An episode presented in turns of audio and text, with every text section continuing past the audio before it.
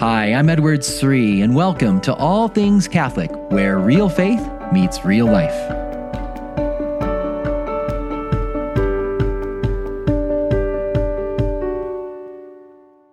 This week, the Catholic Church celebrates the great feast of the presentation, the presentation of the Christ child in the temple, also known as the fourth joyful mystery of the Rosary. But have you ever wondered why do we call it the presentation? Of all the things we could name this moment, why is it called the presentation? Many Catholics aren't aware of, of the significance of this name, of this great feast. And yet it's so important because there's so much happening in this awesome biblical scene, and we're going to miss out on it if we don't understand why is it called presentation. But if we actually can, can unpack the significance of this term, the title of this feast, the reason this is given the title of the fourth joyful mystery of the Rosary, presentation, it'll also unlock for us so much about our spiritual life, our relationship with Jesus, and it's going to shed light on the great season, liturgical season that's coming around the corner. Yes, I hate to be the bearer of bad news. Lent is coming. Yeah, Lent is it's it's really soon, my friends, and it's not bad news. It's actually good news. It's a gift that the church gives us each year this season of Lent.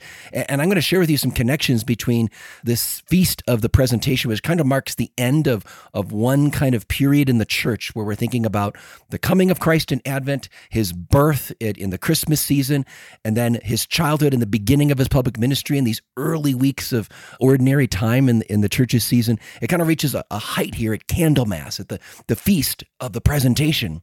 But I think there's some insight that's going to help prepare our hearts to get ready for Lent, which is which is only just uh, about two weeks away. So we, we got to get our hearts and minds ready. So there's so much here in the scene, and that's what we're going to look at in this week's podcast. So welcome to All Things Catholic. I'm your host, Edward Sri, and so excited to be with you here today. And I'm excited to be with a number of people. I'm, I'm, hitting the road again. I had a lighter speaking schedule in the fall, which was nice to be here at home and the family. But as we're ramping up for Lent, I'm, I'm going to be on the road a lot more. If you are in the Denver, Colorado area, this Wednesday, January 31st, you can hear not just me, but my wife, Beth, and I are speaking at St. Thomas More Parish in Centennial, Colorado, Wednesday night at, at St. Thomas More, January 31st. You can come join us. We're going to be speaking on our new book on marriage, the good, the messy, and the beautiful, the joys and struggles of real married life. And if you are in the Twin Cities area, I'm going to be coming out there later this week on Friday and Saturday, February 2nd and 3rd. I'll be at Good Shepherd Parish. Uh, so you can come see me out there on the south side of the Twin Cities. Married couples invited to that event, engaged couples, I think, as well. On February 17th, if you're in the St. Louis area, I was just in St. Louis earlier this month for the Great Focus Seek Conference, but I'll be coming back for the St. Louis Diocesan Men's Conference on Saturday, the 17th. So I hope to see many of, of the men there for that conference. And finally, later in February, the 21st and 22nd, anyone in the Atlanta, Georgia area.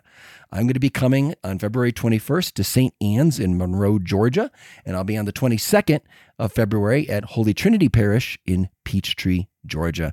I always love to get to meet the listeners of the show. So if you're in any of those areas, please come up uh, and introduce yourself. I, you know, I, am always here just recording. I don't get to see you all, so it's not like I give a talk. I'm I'm actually just recording something. I don't get to see you and meet you. So if I ever come to your town or, or ever meet you at a conference, please come up and introduce yourself. I'll always love to get to get to meet the listeners of the show. But let's come back to this great scene that the church celebrates this week on February 2nd, the, the scene known as the presentation, the presentation of the Christ child in the temple. Why is it called presentation? If, if you heard someone say, Hey, do you know about the presentation? I think most people would maybe in an office setting in your workplace, you'd be thinking about, oh, oh, that great presentation someone gave at the board meeting last week. Yeah, that, that PowerPoint presentation, the, uh, that, that great deck of slides that they presented to us. They walked through a lot of information and it was really clear. Yeah, the presentation. It was an awesome presentation our boss gave this week. Maybe they're thinking of that. Or, or if, if it's in a parish setting, maybe it's your parish and somebody says, oh, oh did, you, did you hear the presentation last week? You might be thinking of the talk. You brought in some speaker and there was somebody that gave a presentation. Uh, or maybe you might think of an a formal introduction. That, that's another way we might use presentation, especially more traditional times. You might say, May I present to you? Uh, so you're, you're introducing someone. We use this word in different ways today, but what did it mean biblically? That's what I want to unpack today. What did it mean biblically? Because it, it's really going to shed a lot of light on our souls and what God wants for us. It's going to shed a lot of light on Jesus and what Jesus did for us, what he came to offer us. And it's going to shed a lot of light on, as I mentioned, the, season coming up on the horizon, the great season of Lent that we're going to start talking about today. But first of all, let's just put ourselves in that biblical scene briefly here and think about what this would have meant to Mary or Joseph. Just imagine being Mary and Joseph, and, and you're going up to the temple. Uh, this is 40 days after Jesus was born. And Mary and Joseph, they, they were in Bethlehem, which is about five miles away from Jerusalem. And they decide to go up and bring their newborn child, Jesus, to the temple. Why?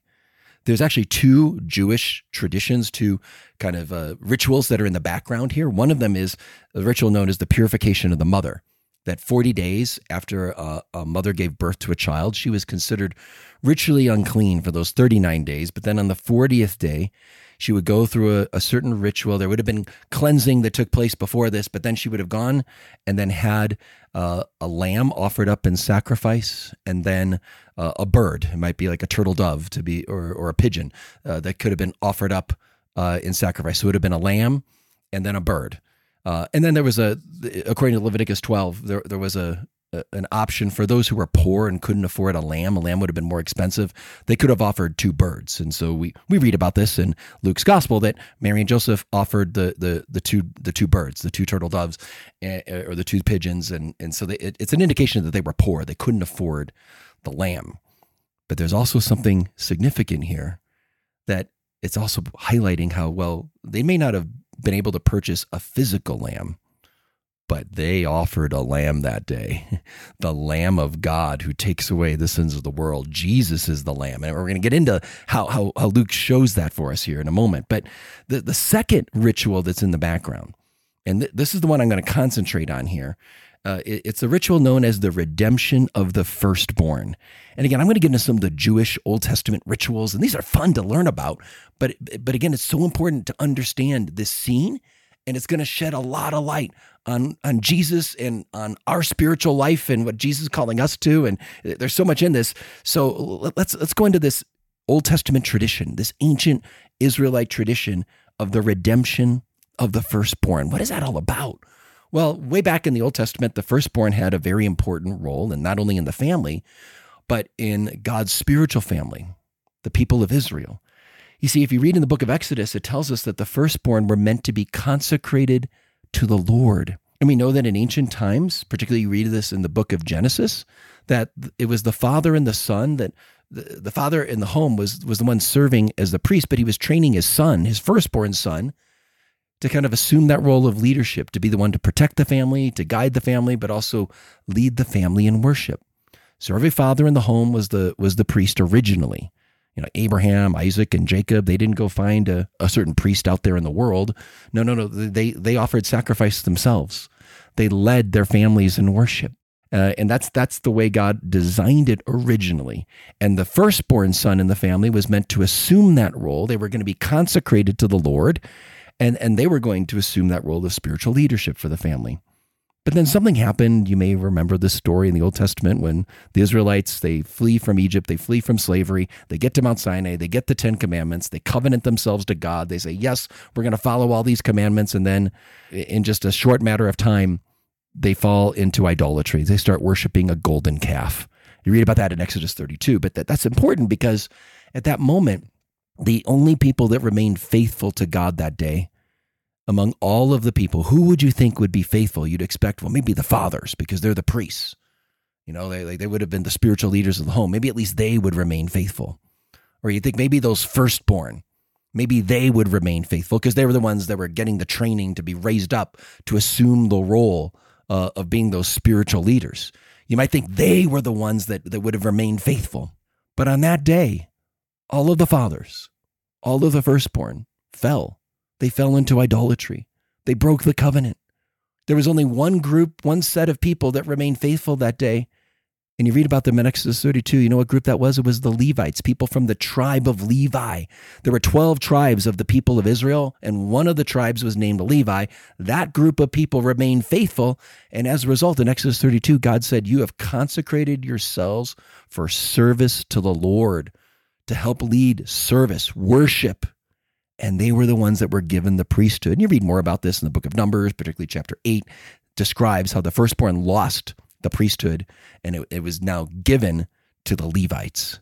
So, why am I telling you all this? Because this is the background of this this tradition that starts after the golden calf episode at Mount Sinai is the tradition of the redemption of the firstborn. And, the idea is that that the firstborn were supposed to be the ones to be the priests, but now the Levites are doing the jobs that the firstborn were supposed to do. So in the book of Numbers, chapter 18, it describes how uh, there's this ritual that uh, if I was a, an ancient Israelite dad, I have my firstborn, that I would have to go through this ritual of buying back my fir- my firstborn son. In the sense that my firstborn son was supposed to be consecrated to the Lord, he was supposed to be fulfilling these priestly duties, but now the Levites are doing what my firstborn son is supposed to do. So he's consecrated Lord, but but I have to buy him back. So I had to pay a five shekel tax, if you will, I would pay five shekels to support the priests, the Levites who are doing the priestly job that my son should have been doing. Does that make sense? So, this is the ritual of the buying back of the firstborn, the redemption of the firstborn, the five shekels, uh, which were coins, that I would give to the priests in, in, in order to re- receive my son back. Because the Levites, the Levitical priests, are doing what my son should have been doing. Why am I telling you all this? Because this is the key background to understanding and unlocking this wonderful scene that we call the presentation. Because when Mary and Joseph went up, it wasn't just the, the purification of the mother. The, the text tells us it was also about this idea in the background here. You'd expect it to be the redemption of the firstborn, but it's fascinating. Luke doesn't mention five shekels. You'd expect him to mention the five shekels. He mentions the two pigeons or two turtle doves. He mentions that for the ritual with the purification of the mother, but he doesn't mention the five shekels. Why, why isn't he mentioning that? He also doesn't describe it as a redemption, a buying back of the firstborn. It doesn't say that Mary and Joseph are buying back their son. In fact, Luke uses a different word here. He doesn't use the word buying back redemption, he uses the word presentation. Presentation, it's a presentation of the firstborn and, and here's the key, my friends. You know, this the particular biblical word that, that Luke uses here in Luke chapter 2 is peristanai. And we'll put that in the show notes for those Bible geeks that want to know this and how to spell it. We'll put that in the show notes for you. But this particular word doesn't mean simply to present or to like to display or to give a presentation or to talk or to show or to introduce. It is a much more rich profound word used multiple times in the New Testament to describe sacrifice. It's sacrificial language. It describes offering. It's like a they're offering their firstborn.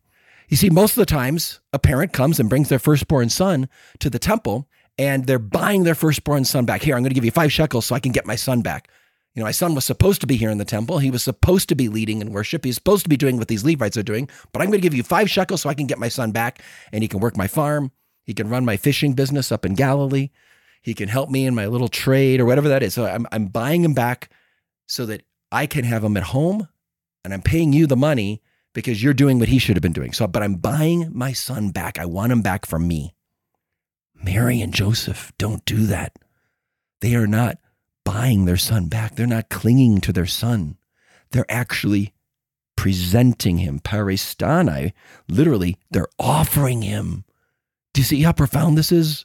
Every other Jewish couple, when they would come and bring their son, their firstborn son, to the temple, they weren't presenting the son, they were buying the son back. But Mary and Joseph are, are offering their son, they're giving their son. This is what Joseph Ratzinger, the man who became Pope Benedict, uh, Pope Benedict wrote about this scene, and he highlights this that the verb peristanai, here translated as to present, also means to offer and the way that sacrifices in the temple were offered. The language of sacrificial offering and priesthood is evoked here. You see, a priest offers up the lamb, for Passover. The priest offers up the animals for the various sacrifices. That's the language describing Mary and Joseph and what they're doing. It's like a priestly action. They're offering Jesus. Ratzinger, Pope Benedict, goes on to say, and again, we'll put all these quotes in the show notes for you. Luke has nothing to say regarding the act of redemption prescribed by the law. In its place, we find the exact opposite. The child is handed over to God and from now on belongs to him completely.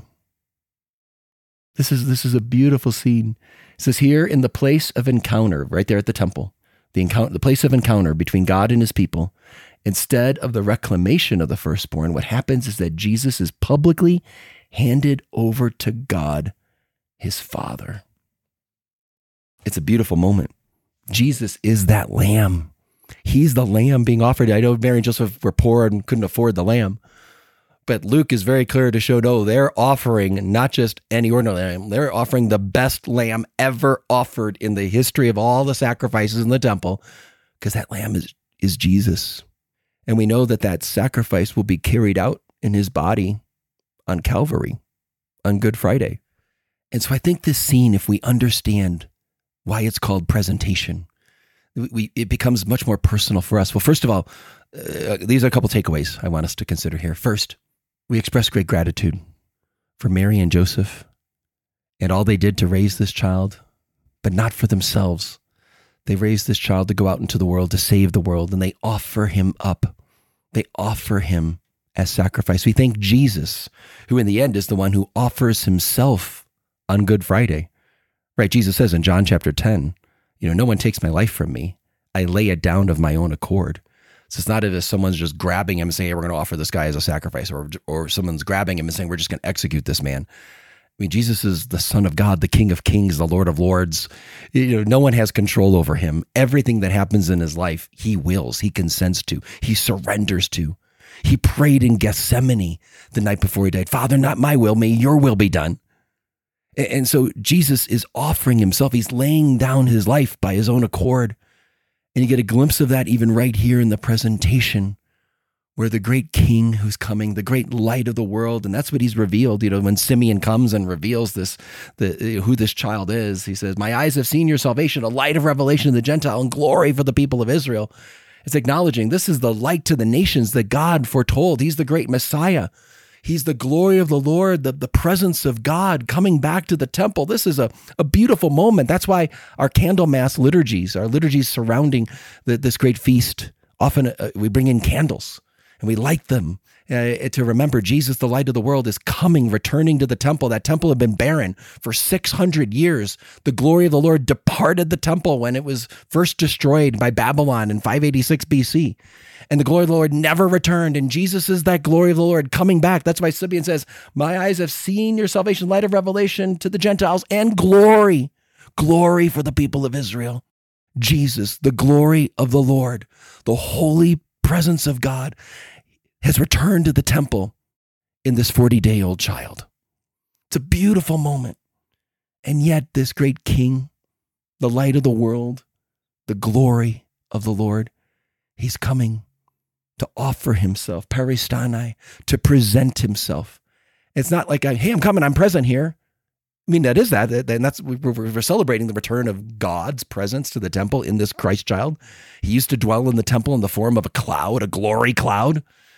But now, as Simeon points out, the, the real glory is even more intense. It's not just a, a cloud of God's presence, it's God, the Word made flesh in Jesus. This is amazing. So we do celebrate that, but it's more than that.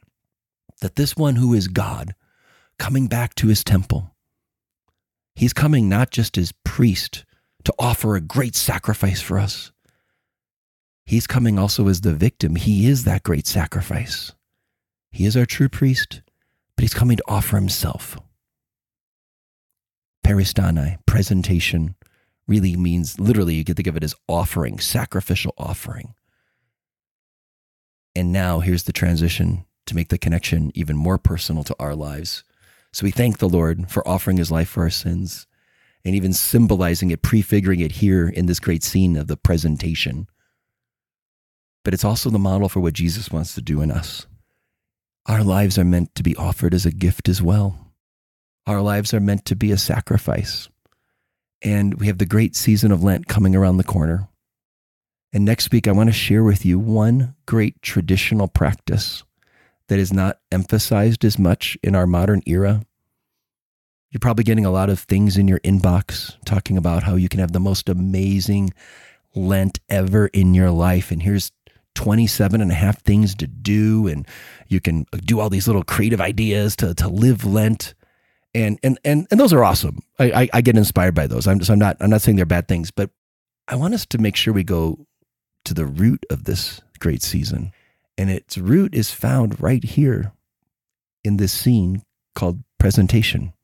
Because the Lenten season isn't about, hey, I'm checking off a bunch of boxes. I got, I, I did all these tasks for Jesus. You know, I read a good spiritual book and I got something out of it, or I, I went to a retreat and got something out of it. You know, I, I went and served the poor and, and I got something out of it. Now, I want to be clear taking extra time for prayer, doing spiritual reading, serving the poor. These are traditional practices related to Lent. I just want to make sure we don't see them as the end. It's not simply, I did these things and what did I get out of them? At the heart of Lent, we are meant to be changed. We're meant to be different. What is God inviting you to do to offer your life more as a gift? Not just do something for Him, but be something for Him. What might He be inviting you to do to change, to offer your life as a sacrifice, paristane, presentation? How might He be inviting you to change in the way you relate to your spouse? Is there something that you, that, that you do that you knew you need to stop doing in your relationship with your spouse? You need to stop whining and complaining or criticizing or being so self centered. And God's inviting you to, to change in the way you treat your spouse. Or maybe God's inviting you to change a certain bad habit you have. You have the bad habit of putting off prayer. You, you say you're going to pray every day, but you just, you kind of don't make it a priority. You don't make it the first thing in your day. And this Lent, I'm going to offer my time as a paristane, as an offering, as a sacrifice. I'm going to give this to Jesus. Something's going to change in me this Lent because I'm developing this habit, this virtue in me. Maybe I've got uh, a bad habit of losing my patience. And, I, and I'm going to try really hard this, this Lent to not get frustrated, to not lose my temper at home, to not get easily discouraged when things go wrong. I, am to I'm to offer those moments when when difficult things come up and stressful things come up and disappointing things come up in my life. I'm going to offer it as a sacrifice, as a paristane. What is God inviting you to change? How is He inviting you to offer your life more as a sacrifice, like Jesus did at this sacrifice, this offering, this paristane, this presentation, even as a 40 day old child. More, more about this next week. If you, if you want to learn about this great tradition in, in the Catholic faith about growing in virtue during Lent and overcoming our certain character defects, the areas where we're falling short, this is the heart of what Jesus wants to do. He doesn't want us just to do nice, pious devotions for Him. He doesn't want us just to do little sacrifices and give up little things. All of those things are meant to serve something interior. That interior is a transformation of our soul. That we're going to be changed, become more like Jesus, to take on the character of Christ. What are those defects in my soul, those areas I'm falling short? Jesus wants to heal those. He wants to transform those with his love. And the, and the season coming up in Lent is a great opportunity for us to do that. And that's what we're going to talk about more next week on the All Things Catholic podcast. Thanks so much for listening, my friends, and may God bless you. May you have a blessed presentation, and may you have a blessed few weeks preparing for the great season of Lent.